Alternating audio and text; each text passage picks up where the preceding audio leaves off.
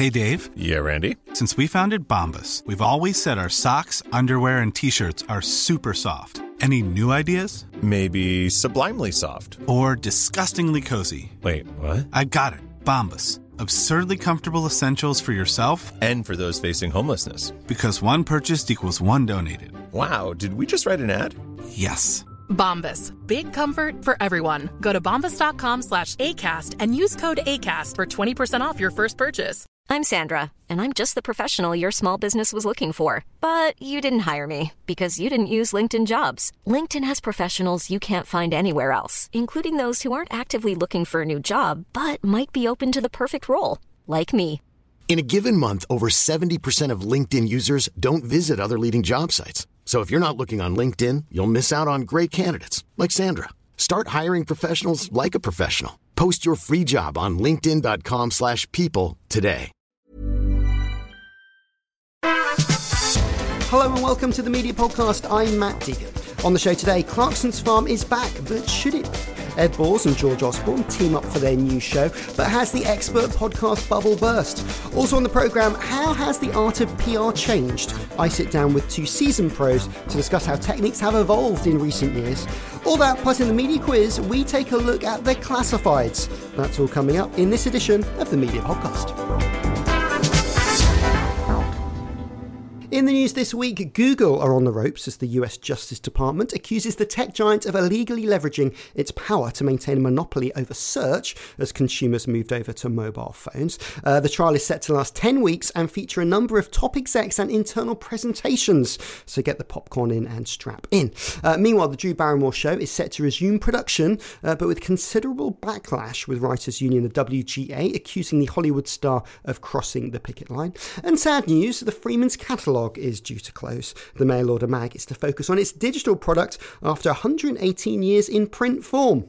Now, joining me from the London podcast studios are two mail order models, starting with one making his media podcast debut. It's Private Eyes Adam MacQueen. Hi, Adam. Hello, it's nice to be here. Uh, it's lovely to have you here. Um, you write The Street of Shame. The Large chunks of it, Yes, yes. there's yeah. kind of a long running section about the press in, in Private Eye.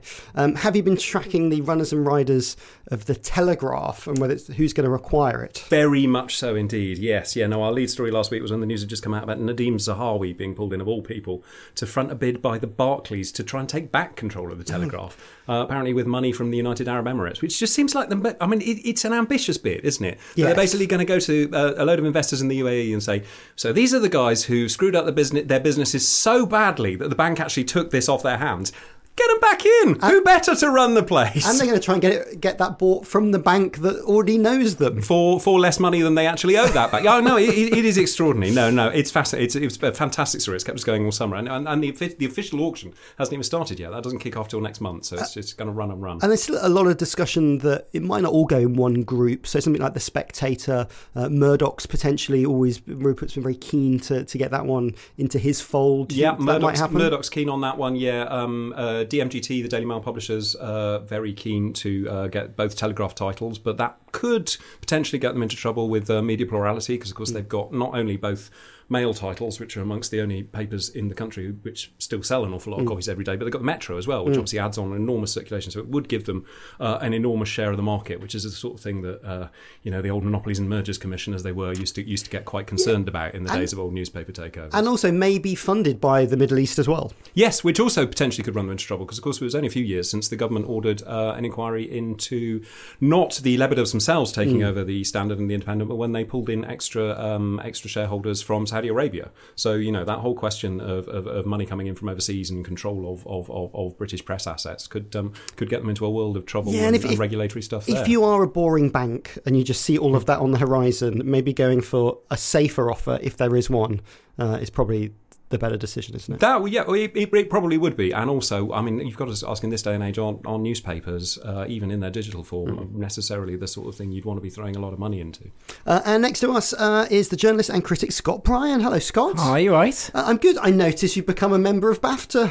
oh yeah, um, I have. Um, I think like the thirteen-year-old TV geek me losing his mind that like one day I could watch so much TV that I would be allowed in. But what a treat! well, I, I'm I'm not trying to do you down at all. But Okay. when, when, when I when I was looking at it, there is obviously people have to apply to become Yes. a member, and I'm not saying it's a lottery because obviously they're picking the people, but it's not easy to just get a membership. Is it? It's not like just doing a direct debit and getting your card in the post. I mean, in the end, they do ask for money. So like, That's great. Welcome in. Please give us some money. So, um, yeah, no, I mean, I think it's uh, it's certainly interesting because I think BAFTA's also trying to widen their membership. They're trying to make sure it's much more reflective because, of course, the awards have been in for, for headlines, probably not in the way that BAFTA would be potentially liking over the course of the last few years. So I think it's trying to make sure that the industry that is the kind of the flagship is actually representing the industry that it actually is uh, is running. Uh, and also handy if you need a wee in central London. Yes, that's the other that's thing good. I was realising. So there's nothing really around Piccadilly. so it just kind of works, really. Handy, handy. Yeah, handy. Uh, we'll go on to our first story uh, about Clarkson's farm. And Scott, um, uh, you spoke to some of the Amazon bosses, I think, at the TV festival, because it looks like after months of speculation, uh, Jeremy Clarkson shows uh, Clarkson's farm uh, is going to be renewed by Amazon Prime. Um, and maybe before we find out from you, Scott, what happened, um, Adam, can can we remember what the controversy was about Clarkson's farm, about So whether it was going to get renewed? The controversy was nothing about the program, was it? It was nothing about his television work at all. In fact, it was the, it was the column in the uh, Sun which he wrote just before Christmas last year, in which he said he wanted to he hated Meghan Markle on a cellular level. He hated her in the same way that he hated uh, Nicola Sturgeon, which would be one thing, but also Rose West, the mass murderer, uh, and that he specifically wanted to see her um, uh, paraded through the streets naked and pelted with excrement.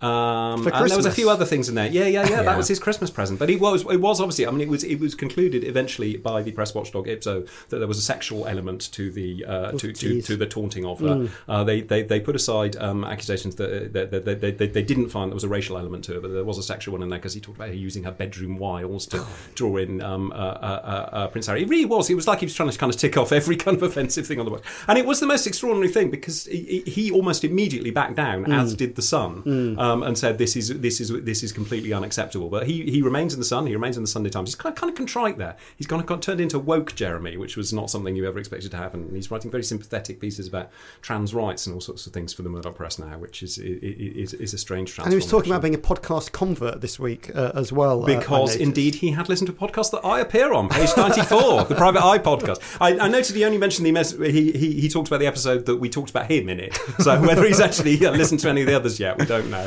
Uh, so, Scott, you were trying to push the Amazon bosses, weren't you, on this one? Yeah, because earlier in the year, Variety had reported that Amazon was going to cut the long-standing ties that they've had with Jeremy Clarkson, not just with Clarkson's farm, but also with the Grand Tour, which of course has now been kind of changed into just irregular specials. So they hadn't really had an update about what they were going to do. Of course, season three had already gone into production, had been filmed, and seemed to have run its course. So when I kind of pressed them on stage at the end of a TV festival, um, I got back that they were kind of shocked and dis- disappointed about his actions, and there was kind of a real sort of mea culpa about that. But then they were bizarrely kind of at the, at the same time quite defensive over the actual program itself, and they t- created this sort of situation where they were trying to distance Clarkson's farm from Clarkson, like highlighting that it's a bigger show than just Jeremy hmm. Clarkson. It highlights the agricultural issues facing the country. There's all of these other characters within it that are a delight to viewers. And I had to sort of say to them, look, it's called Clarkson's Farm. Like you can't you can't separate for two. So they didn't really give an indication about its future there. They were kind of vague. So there's news from Deadline today by Jake Kanter to say that actually it looks as if they might be having a hmm. renewal um, after all, doesn't really come as much of a surprise. I think it's also the fact that you know Amazon can be very cryptic about how successful a lot of their shows are, considering that they spend an awful lot of money on them. Um, but it's clear to see that when it comes to their UK slate, uh, Clarkson's Farm is, is right up up there at the, the top. So they're probably thinking, oh, okay, he is a big liability and he said some downright awful things, but maybe we can't really lose him because we haven't really got as many hits to replace him. But is this also that it's way cheaper than the Grand Tour, which they probably signed at a cajillion dollars? Oh, I mean, Uh, the- and, and yeah. this is like a nice. This was probably the, the extra thing he had to do as part of the deal, and suddenly it's turned into a mega hit. Yeah, I mean, I, I think if you look across their slate, really, I mean, sort of James May has kind of done his own kind of cooking sort of variation. Um, that feels like a very BBC Two show. There's also been a travel program that mm. they've also done that has nothing to do with cars, with James May attached. So I think a lot of it is is very much their style of try a spin off, see whe- whether it works. If it hits a certain metric that is not really public, then they will commission some more. I think they're now also with, with, Amazon branching, I think, a bit further, a bit more competitively into making big franchises of things. Mm-hmm. Because if you have a big franchise, you can sell products related to it. It ties up very well within the um, the Amazon ecosystem. Mm. So I think these days, like that was the main thing I got throughout the entire of the Edinburgh TV Festival. It's focusing much more on about creating a brand yes. than just creating a TV show. It does seem a bit rich for Amazon to be sort of saying in 2023 that they've only just realised that Clarkson might be a bit of a liability and a loose cannon. I mean, you've only got him because he was sacked from the BBC for punching a producer. I mean, this is yeah. this is what you get with it, and you were very keen to throw a lot of money at him in the, uh, back back then. Well, Jeremy Clarkson likes podcasts, so there's another one that's been added uh, to the uh, podcast list, um, and this is Political Currency, the new show featuring George Osborne and Ed Balls. Uh, it landed on podcast apps yesterday. That's Thursday. Uh, this is from the makers of the Newsagents, Persephonica, led by the former BBC news producer Dino Sofos. Um, Scott, it's an indie production, but it's not tied to global. It's kind of a Persephonica thing. Yeah. Um, a lot of coverage for it. A lot of coverage of it, I think, just because of the fact that it comes from the same people who made for Newsagents, mm. which of course has been a real big hit um, for Global. I think also Dino Sofos being behind it. He was the creator of Newscast, which is still kind of one of the biggest podcast names the BBC has. Uh, there's a Dua Lipa podcast too yes. that managed to have, I think, really intelligent discussions about pop culture that mm. I think people did not really expect. So I think just the names behind it, too. I mean, the fact that you've got a chancellor and a former um, uh, shadow chancellor, um, George Osborne and Ed Balls, tied to it too. Um, I think gives the reason to believe within the media circles that this would be a big hit. I guess the challenge is, I think, at the moment is not really anything to do with Persephonica. It's just whether there is a saturation mm. of these style of podcasts because there's been now the rest is politics with Rory Stewart and Alastair Campbell. Um, there's, of course, the rest is history, which is, of course, not really mm. political, but similar. Um, there's the one with Steph McGovern and Robert Peston yep, that just launched in the mm. last week. So it's becoming quite a crowded market mm. very quickly. I think there is an appeal to these style of podcasts, having two people with an, maybe an opposing view talking about something that uh, you know a big topic in different ways and i think also quite nice that at a time when a lot of social media can just have people who agree with you on there mm. that you're able to have polite intellectual d- discussion from opposing views to show that actually there might be more similarities than differences between us but it's just down to the fact about whether anyone's really got enough time to listen to all of these podcasts. Uh, I mean, Adam, uh, George Osborne, Ed Balls actually are quite funny. Are they? I think so. I think George Osborne is those hilarious austerity policies. Yeah, well, brought fun to millions. I don't know. I think that there is. There he has. I think he has something. There is something interesting about the two of them. There is evidently a chemistry between the two of them, which has got them onto an awful lot of TV programs. I don't know. the extraordinary thing was the trailer that they videoed for it. Did you see that? Mm-hmm. Where they were they were carrying um, boxes uh, along the street. The, the, the, implication being that they'd just been sacked from their jobs, which was actually quite a while ago. They seem to have picked up every job going since. I mean, George Osborne has done so many jobs that he's so utterly unqualified for ever since, including being editor of the Evening Standard very, very badly. And for goodness sake, he's now chairman of the British Museum. Should he not be concentrating on getting back some of that stuff that's been looted from the stockrooms? Maybe that was in the box. well, well, George Osborne said on uh, another media programme that uh, all of these jobs.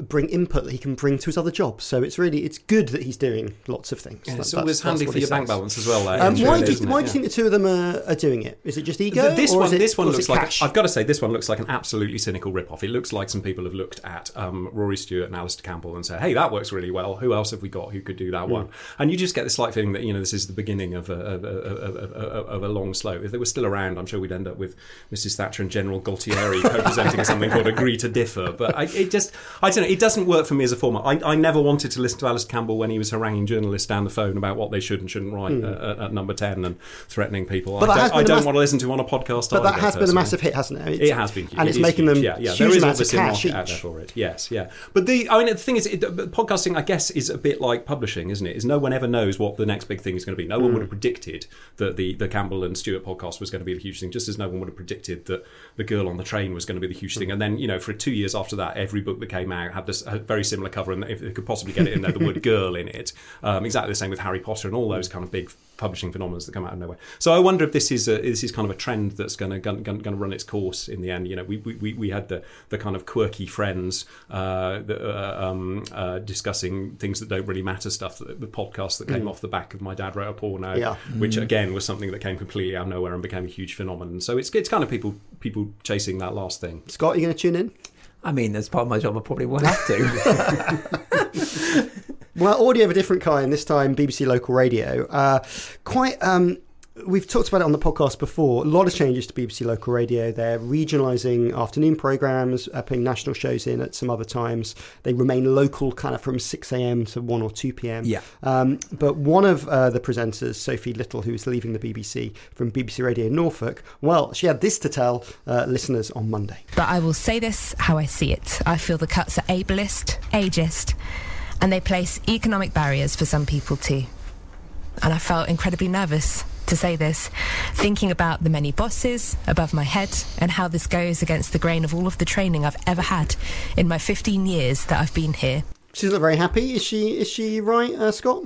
I mean, I think she highlights the fact that local radio does have a strong um, uh, role to play in communities, and it's also incredibly difficult to know when something's being cut off because the people who have been affected might not speak out because they might be elderly, they might be by themselves, they might not have access to the internet to express their frustrations about something that they seem to be uh, see to be essential, um, uh, no longer being available as much or as frequently as, as it used to.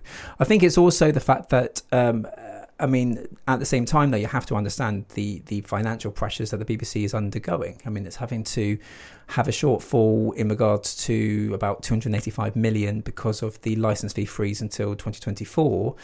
And they've clearly looked at their entire budget and then they've gone, we can no longer support the amount of services that we currently do, even though we have got in um, a, a substantial commercial income coming in too.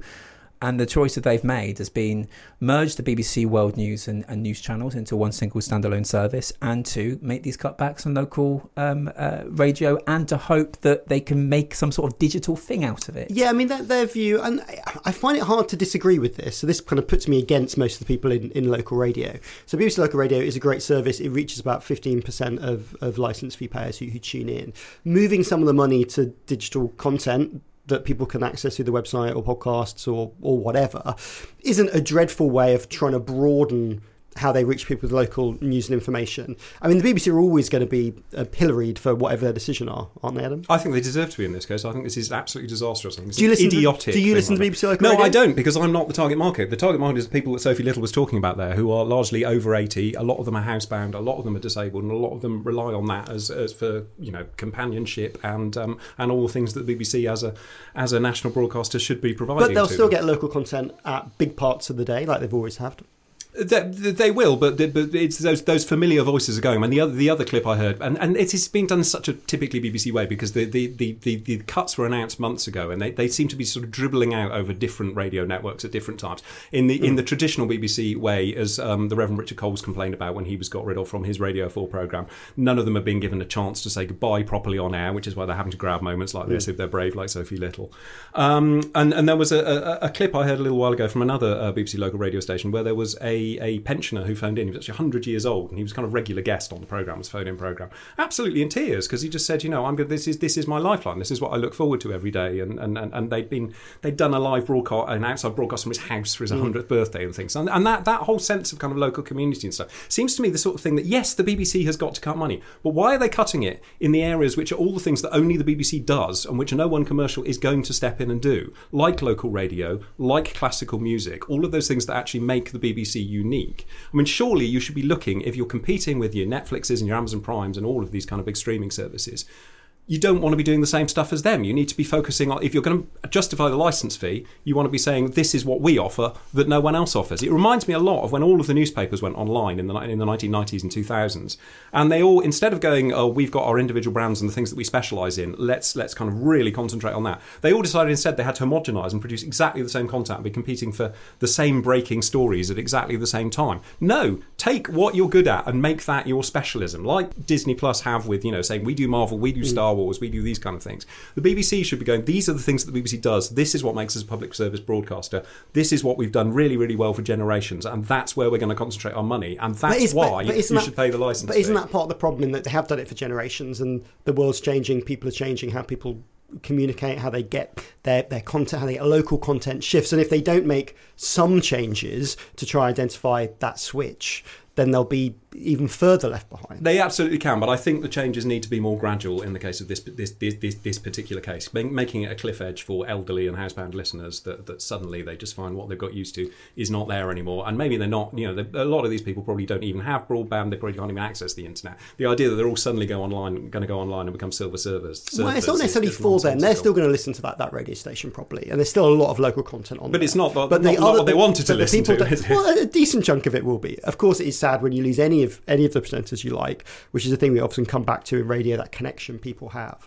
Uh, there is some radio investment uh, on the other side. Um, this is in commissioning. Uh, Scott, have you seen uh, what's happening with this? This is network BBC Network Radio. Uh, they're widening the number of people that do commissioning of shows. I mean, I was sort of hoping that you know a lot about more about this than I do because um, you're very much the the audio um, sort of person. But I mean, they are spending so on um, on commissioning of Radio Two, Three, and Four, and Five, um, and with the uh, Radio Five role being part of their BBC's diversity and inclusion uh, strategy and I think it's important to sort of highlight that a lot of these roles are outside London, aren't mm, they? Yes. As well. So I guess it's trying to ensure that it's very much fitting with the BBC mantra these days of having as much as mu- much more out of London than it was before.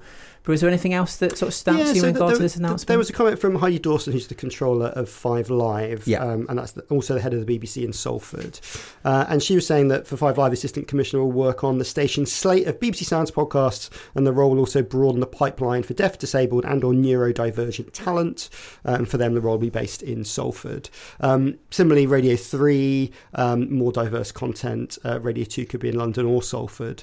Um, it's a, it's a good idea, isn't it, to try and think about differently about the stuff that's coming into the building and, and, what people are pitching in? I think there's two really, really interesting things about this announcement. The first one is that it, it that all, all, of these commissioning jobs are being attached to different um, BBC radio stations, but I think all of them, certainly some of them, they've said that it's going to be working on the slate that those stations are making for BBC Sounds. Yep. So this is more what we were talking about. Is that gradual move over to realizing that people are listening to radio in a different way. A lot of people are listening to radio on demand through BBC Sounds, and, and the whole thing is moving that way, but gradually. Again, mm. not off a cliff edge. And the other thing I just want to pick up on is, you know, again, as everything is with the BBC and with most broadcasters now, is being presented as this great move out of London. Well, you actually look, dig into the small print of this. Um, one of the one one one of the jobs is in London. The other four are all in Salford. So what you're essentially doing is creating not not not spreading things out around different areas of the country, but actually creating something that is literally called Media City. You've just created kind of another enormous media village in a different part of the country, and I can just see it sort of 10, down, 10, 10 years down the line, exactly the same conversations happening as happened before the creation of um, uh, uh before the BBC moved up to Salford, of saying, well, you know, everything's a bit too concentrated in London and Salford now. Where else are we going to go? Well, maybe there'll be uh, a move to Birmingham or to Hull or somewhere. Well, somewhere Hull, there's an awful afterwards. lot of spare desks and studios in Hull now because they've they've got and, and all sorts of other parts of the country because they got rid of all the local radio presenters. Well, someone else who's clearing their desk uh, is someone this time from Bauer. This is Richard Dawkins, the um, uh, president of audio at Bauer.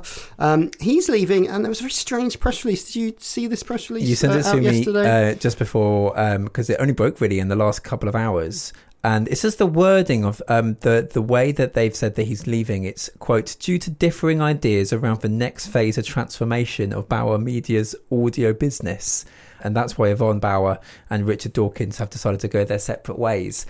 It feels very much like a divorce Yeah, it's like agreement it's sort than it does actually saying goodbye. Because normally, when somebody leaves, even if they've left and it's all gone to shit, you, you normally have a really happy up buzz. Yes. Oh yeah, I'm really happy to leave. wish them Actually, this luck is what in I their wanted. future ventures. This is exactly what I wanted, guys. I really wanted to leave right now with no warning and no notice.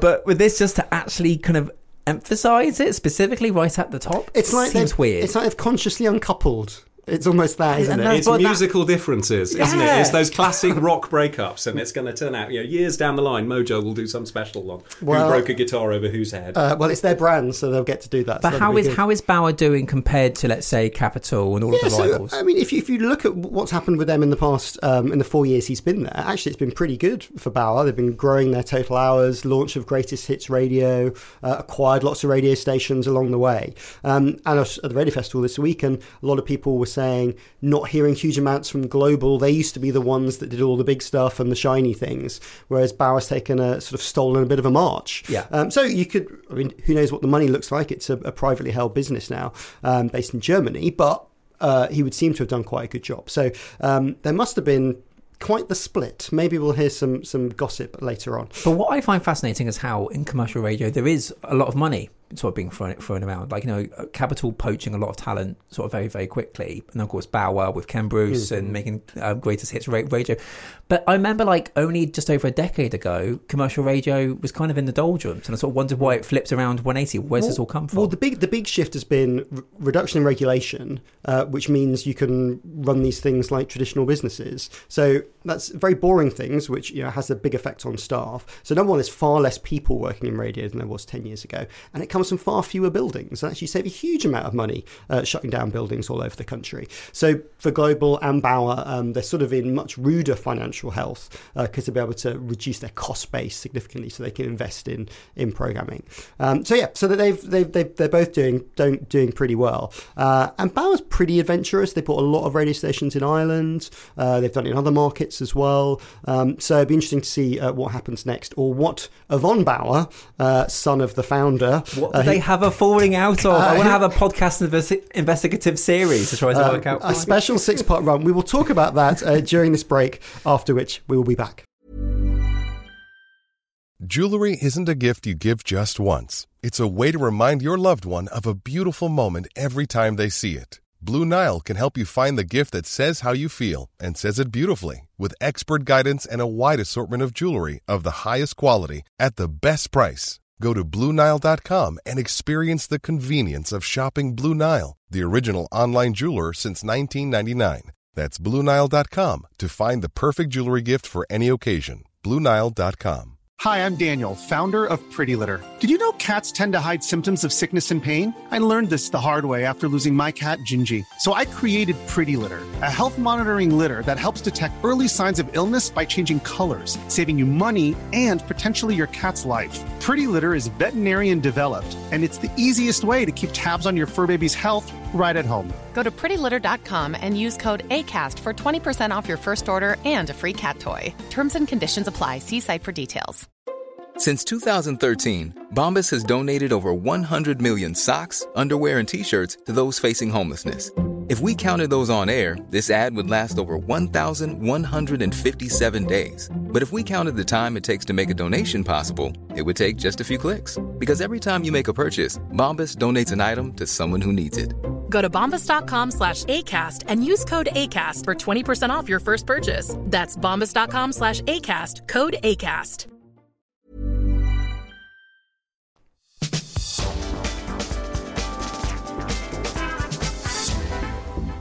Welcome back to the Media Podcast. Uh, now, uh, tis the season for new podcast launches, and BBC Sounds have just launched a show all about public relations. When it hits the fan, uh, looks back at the week's biggest PR disasters with two seasoned professionals, David Yelland and Simon Lewis. Uh, I caught up with both of them, and in this chat, we discussed how their former employers have changed. Uh, David was editor of The Sun, and Simon ran comms at number 10 for Gordon Brown. But I started off by asking Simon how they first met.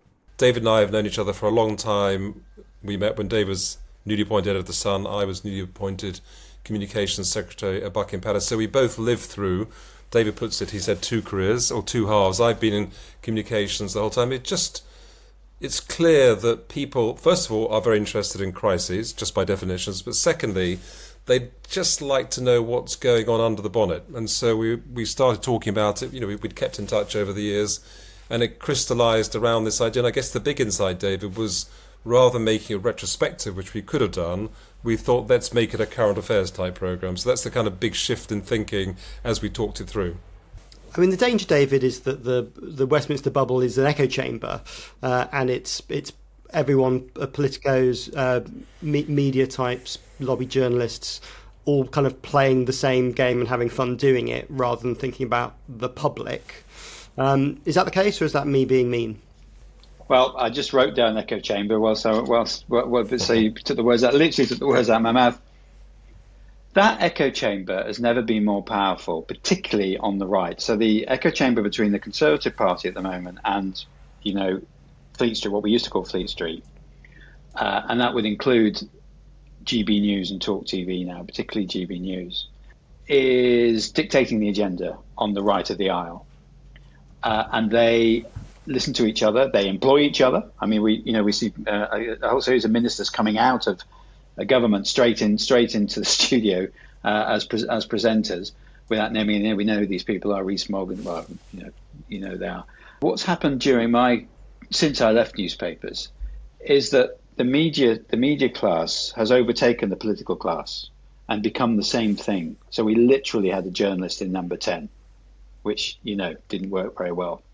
And the reason the media class overtook the political class is they're better.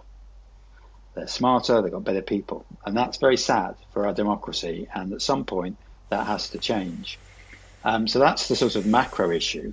On the left, if you, if you, if you class the Labour Party as the left, the jury's out really. We, they haven't been in power for so long.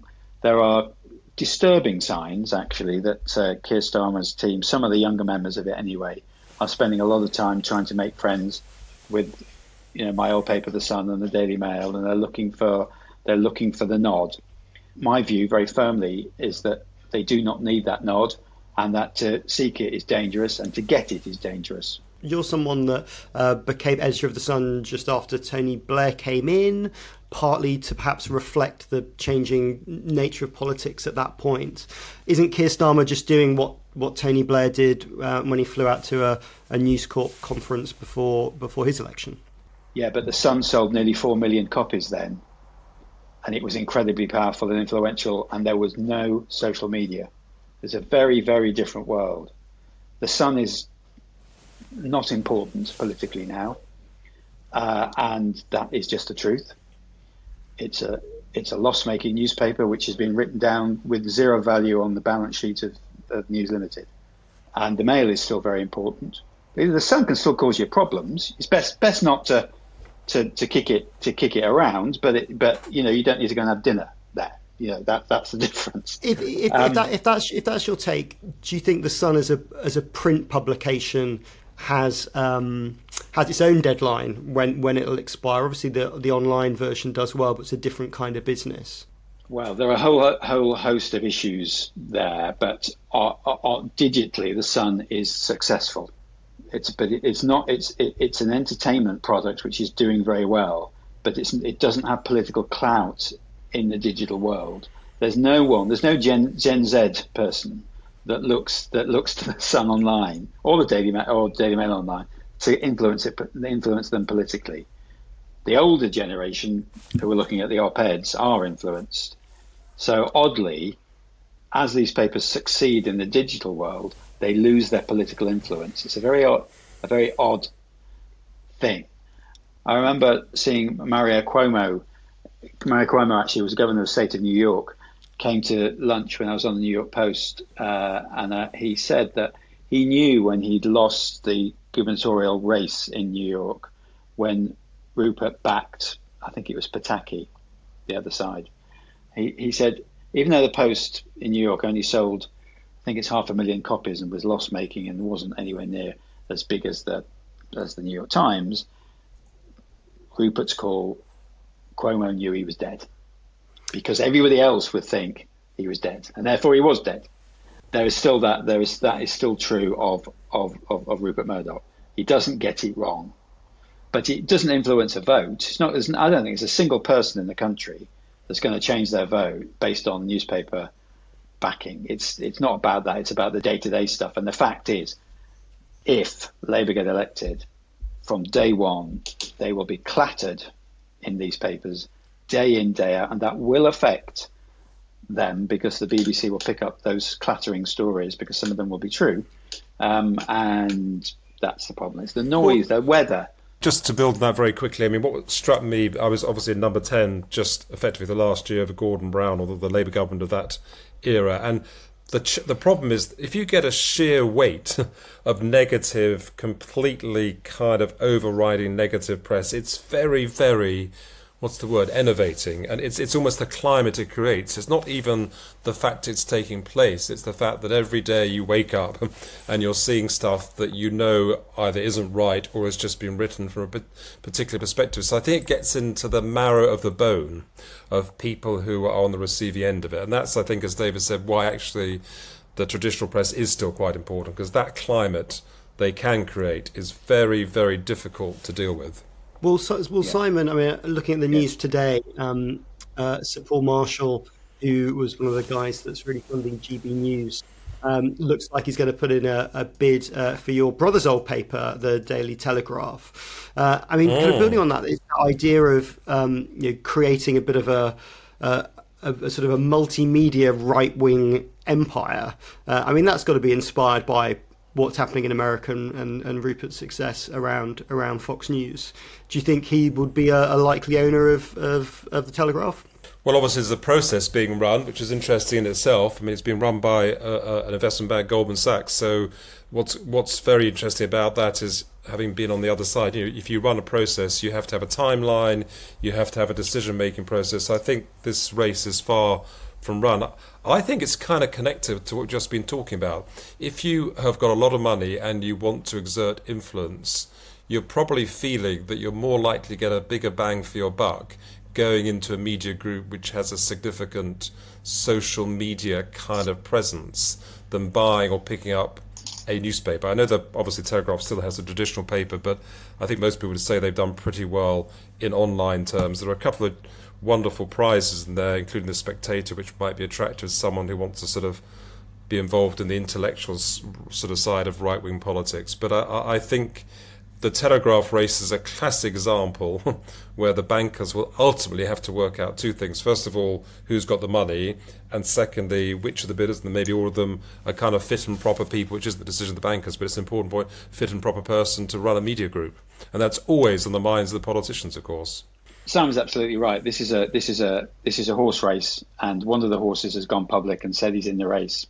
That's all that's happened. It doesn't necessarily mean, but I think there's a real risk that the Telegraph and GB News together could become a, a, a sideshow and a money losing sideshow as well in the in the great political game. Uh, I'm not absolutely certain that that market exists. And Fox News became the most profitable television news television entity in the world, but that's because there was no, that's the US. It's the US, and there was no right wing station in the whole of mm. the US, and it took that it took that market. But if you look at the numbers of Fox News, sometimes on the day to day basis, they're not that high, even in the US, right? I don't think that market exists. I think I think you know Paul Marshall might convince himself that market exists in in the, in the UK, but he, I'm not sure it does, and we'll find out. I mean, you know, I may be wrong, but I'm not well, sure it does. If you think about um, that, we've talked about um, big figures, talked about companies, talked, talked about media. Um, who would be a good client to work for today? Uh, who could benefit from from great PR skills? Uh, Simon. Well, having just set up an advisor business, I hope the answer to that is plenty of people because that's the other thing that I do in my non-podcast. I mean, there's a family joke that you know I've worked for the Queen and I've worked for the Prime Minister. That just leaves the Pope, which is a family joke. Um, I, I, must say, I I've always been fascinated by the world of sport. I love I love sport. I love the politics of sport. I love the dynamics of sport. I mean, I suppose if I ever had the opportunity to help in the kind of communications around one of the great football clubs. I happen to support Arsenal, something like that. It just, I think that's a, it's a fascinating world. But on the other hand, I guess be careful what we wish for because if you get involved in something you're too passionate about, it probably isn't a great combination. But I think the world of sport, which we're going to, I'm sure, come back to. We did a piece today about the booing of Macron. Or in the, in the podcast about the booing of Macron, the rugby. It's very, it's a very combustible world, the world of sport, and when sport and politics collide, it can be very tricky. Uh, David, who would you like to work with? Greta Thunberg is the person I'd mentioned. I think that if I look at my children, uh, particularly my younger daughter, uh, my younger child, who's my daughter, uh, I think you know climate change. It's very important that Greta Thunberg uh, and that generation frame their argument correctly in the next ten years, in particular, because it, they are close to losing the argument and that's uh, very sad.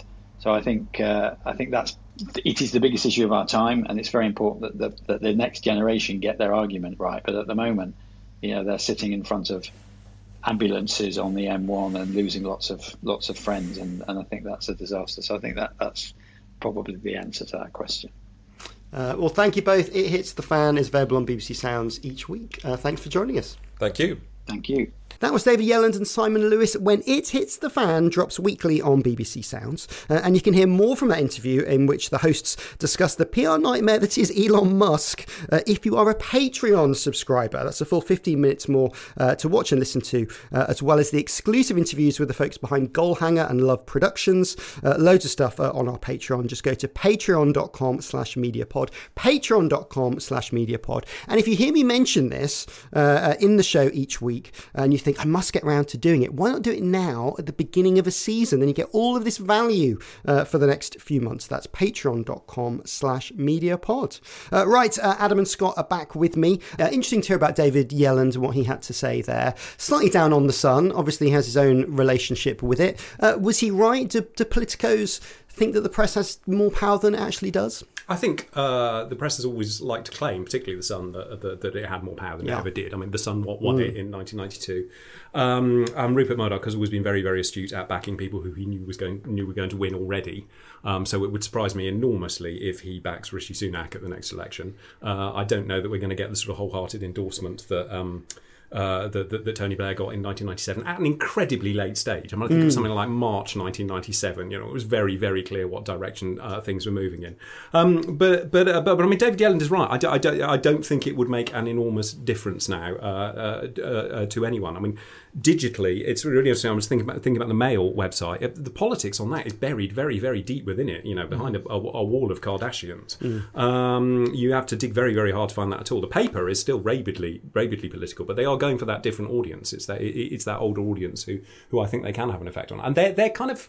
I mean, it's going to be interesting to watch them do a reverse ferry because there is no way that the Mail is going to back anyone other than the Tories in the upcoming election. But they're very, very down on Rishi Sunak's government at the moment. And they're kind of the last, last, uh, last people holding a candle for the prince over the water in the form of their columnist Boris Johnson. So uh, it's going to be a, a, an, an awkward negotiation for them to kind of go. Well, I know we've been saying the Tories are rubbish, but um, but and, and, and the other guy's better that they kicked out, but you should still vote for them anyway. And Hold, your, hold your nose and vote. yeah, I guess that would be it, wouldn't it? Uh, it's interesting thinking about the, the online side of things because the Daily Mail has made a very profitable move online, Mm. um, and the Sun was late to the game, pretty much. But the Uh, Sun, I think, is doing quite well yeah. online, isn't it? And it's expanded out as they all are. All, all of the tabloids are now into America as Mm. well, and I think it's doing quite well over there. Of course, they've got resources over there because Murdoch also owns the New York Post, which is kind of a, Mm. It's a lot. similar it's- kind of audience. And all these places, going on. I all think. these places, a lot of UK journalists that have been sort of bussed over um, to the That's states. been to- the tradition to- for a long time, though, it. hasn't it? Yeah. I mean, a lot of the kind of National Enquirers had British editors, and there, there, there, there's always been a kind of a cross transatlantic trade between um,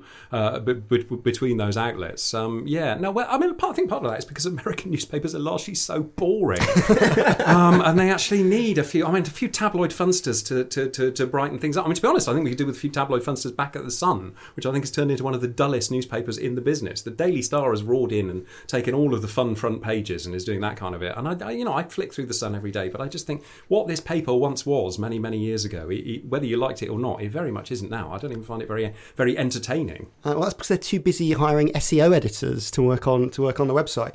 Um, Scott, I don't know if you saw um, Mail Plus and News UK were at a Press Gazette event this week, uh, sharing their recent learnings. Um, did we glean anything from them? I mean, the Mail sort of said that it's doing quite well with Mail Plus because it's So it's like a subscription option. It's a subscription option. You get essentially a digital replica of what the paper looks like. And Is it a PDF? Yes, and and but but they say that they've got 160,000 subscriptions and 90,000 of them are dig- digital. But if you subscribe to the mail print edition, you also get the PDF thrown Right. in as if you want to be like, here's again, here it is again, but the PDF. So I mean, I but this is the thing. I mean, I I am a I am a newspaper reader. Um, and I, I, I tend to have a print version each day, which I think people, my mates around my age, think that's quite weird because Mm. not many people do. But I quite like having a paper edition in, in my hand. But then I don't really like mobile versions on my mobile because I don't really absorb the news in the same way. I quite like the fact that a new- newspaper has a beginning and an end. So I quite, I, I can see the appeal of digital replicas because it feels as if you're having a ha- halfway house between having a paper that you might not always be able to get or, or can be really having the faff to, Hmm.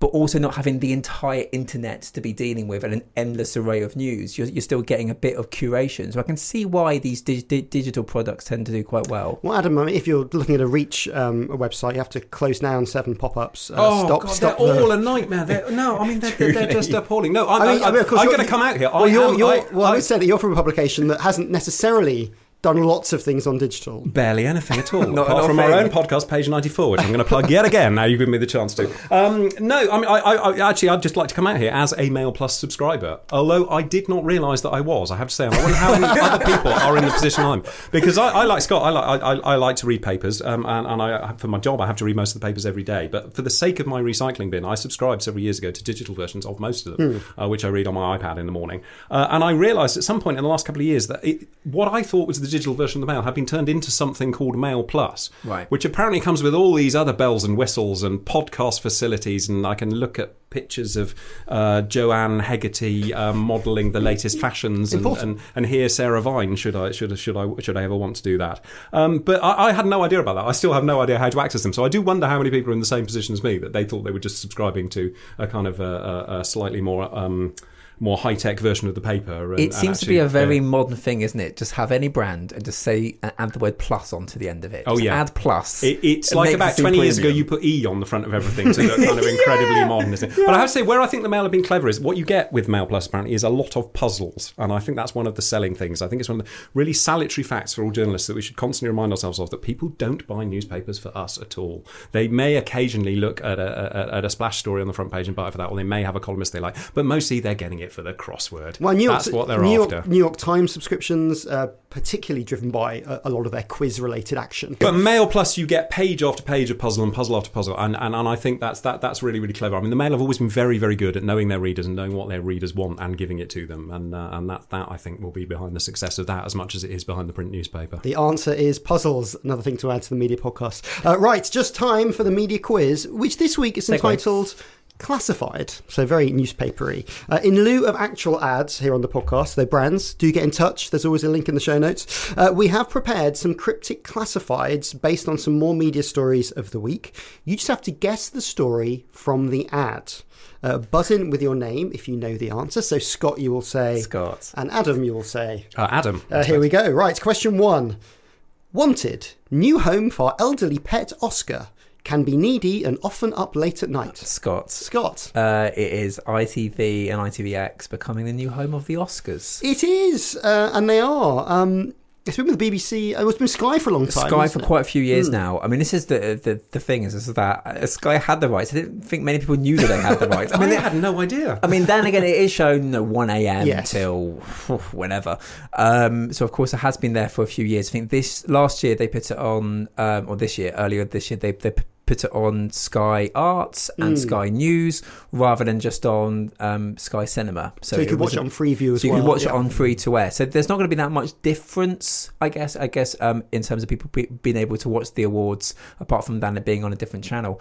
I guess maybe it might be more of the case that ITV will make a bit more of a song and dance about it. Mm. I, I don't think Sky's really done anything to Do say, you think they'll we've reshow it in prime time? Because that's the thing with a lot of the Sky Atlantic stuff. You know, the HBO stuff. They showed uh, six new episodes of Mm. Succession went out at three in the morning, kind of simultaneously with America, but then they were shown the next night at nine pm. Have you just seen? Have you wait just and seen? Watch it. Have you just seen all the clips by then? I Well, think but- you might but well I just think, yeah, I just think uh, people are over it by, by then because because people A wait, of wait it's very boring. I mean, once you've seen Will Except for- Smith slapping Yeah, someone, then to- you don't want to sit through the, the, the kind of best makeup and best Oh, videography. Hundred percent, like a real. Oh. Um, Hmm. But then it's also the case that you turn up, and it's one one of my favorite joys is just seeing, um, uh, like a BBC entertainment reporter or Good Morning Britain entertainment reporter just yelling at a random staff really far away the morning after the Oscars live because it's you know live because they're at the uh, Vanity Fair party Hmm. trying to get an exclusive interview and hopelessly failing. For me, that is my Oscars coverage. the Oscars, That is yeah. for me the best bit about it. Uh, right, uh, well done. Uh, question number two. Wanted. London's answer to the Met Gala. Organiser must have multiple faces. Is it too cryptic? Oh, Adam, is this is this to do with who's hosting? The Met Gala's Vogue, right? Yes. So is this to do with who's hosting it? Because Edward Enninful has just been um, I don't want to say booted out, moved to a different job The outgoing, British Vogue, the outgoing he? British Vogue boss. Yes, you are just about right. I'll give you give you a point for that. Uh, this is Vogue World, uh, described as a multi-act celebration of British performing arts, which has been curated by uh, reportedly Vogue's editor-in-chief Anna Wintour uh, and uh, the outgoing uh, London boss Edward Enninful. Um, Rumours persist that this is uh, Wintour sort of reaffirming her sort of control of the brand. I just got to say that's a terrible title, Vogue World, because I immediately just thought of M&M World in Leicester Square. It just sounds really, really naff. The smell it? for the M&M world I as mean, well as foul. It's nice to see like an old-fashioned power play uh, in this in this fashion world, isn't it? Yeah. I mean, I don't know too much about the fashion world generally, as you can clearly tell. So, Uh, okay, on that, moving uh, moving on to number three. Seeing both the facts and the fury, this reporter will identify why the pop star's influence only expands, what her fan base stand for in pop culture. Oh, Adam. Sorry, I couldn't remember my name then to buzz in. That's really appalling because I forgot what I had to it's say. the pressure of the media quiz. This is the Taylor Swift reporter, isn't it? Yes, it's a real real job ad uh, for a Taylor Swift reporter being sought uh, for USA Today uh, and the Tennessean. Specifically just to report on Taylor Swift. I mean, no, don't get me wrong, it could be lucrative. When I was at BuzzFeed, there was a person whose literal sole job was to write about the Kardashians every single day, and it would bring in. But there's loads of them. There's only one Taylor Swift. I mean, when you're literally just your job is to report on one person, I mean, that's sort of verging into the stalker territory, isn't it? Do you end up being a bit like that the royal reporter, that Nicholas Witchell, sort of hated by the, the person um, slash people you're trying to cover? I'd imagine she's going to get a restraining order, isn't she?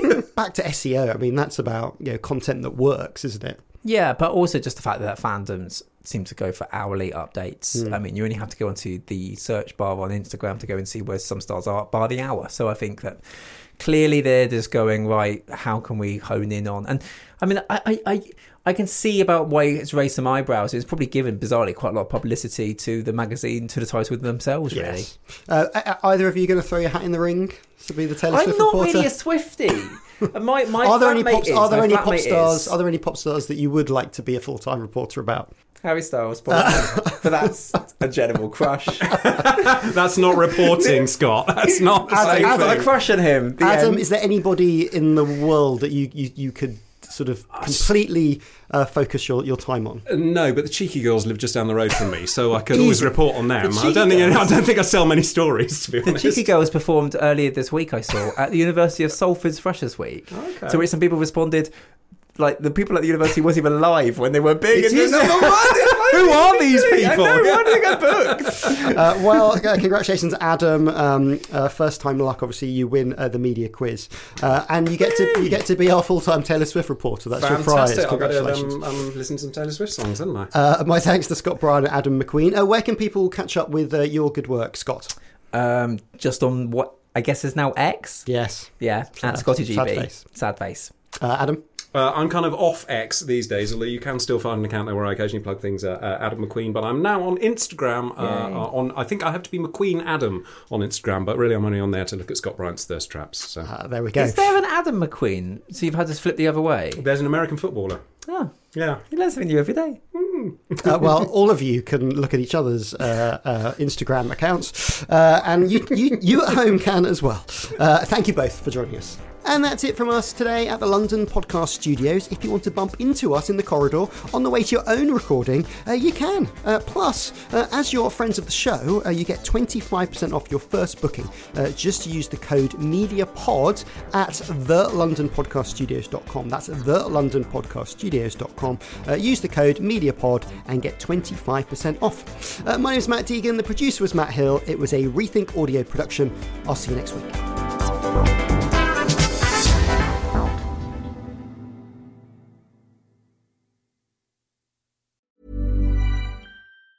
Hi, I'm Daniel, founder of Pretty Litter. Did you know cats tend to hide symptoms of sickness and pain? I learned this the hard way after losing my cat, Gingy. So I created Pretty Litter, a health monitoring litter that helps detect early signs of illness by changing colors, saving you money and potentially your cat's life. Pretty Litter is veterinarian developed, and it's the easiest way to keep tabs on your fur baby's health right at home. Go to prettylitter.com and use code ACAST for 20% off your first order and a free cat toy. Terms and conditions apply. See site for details.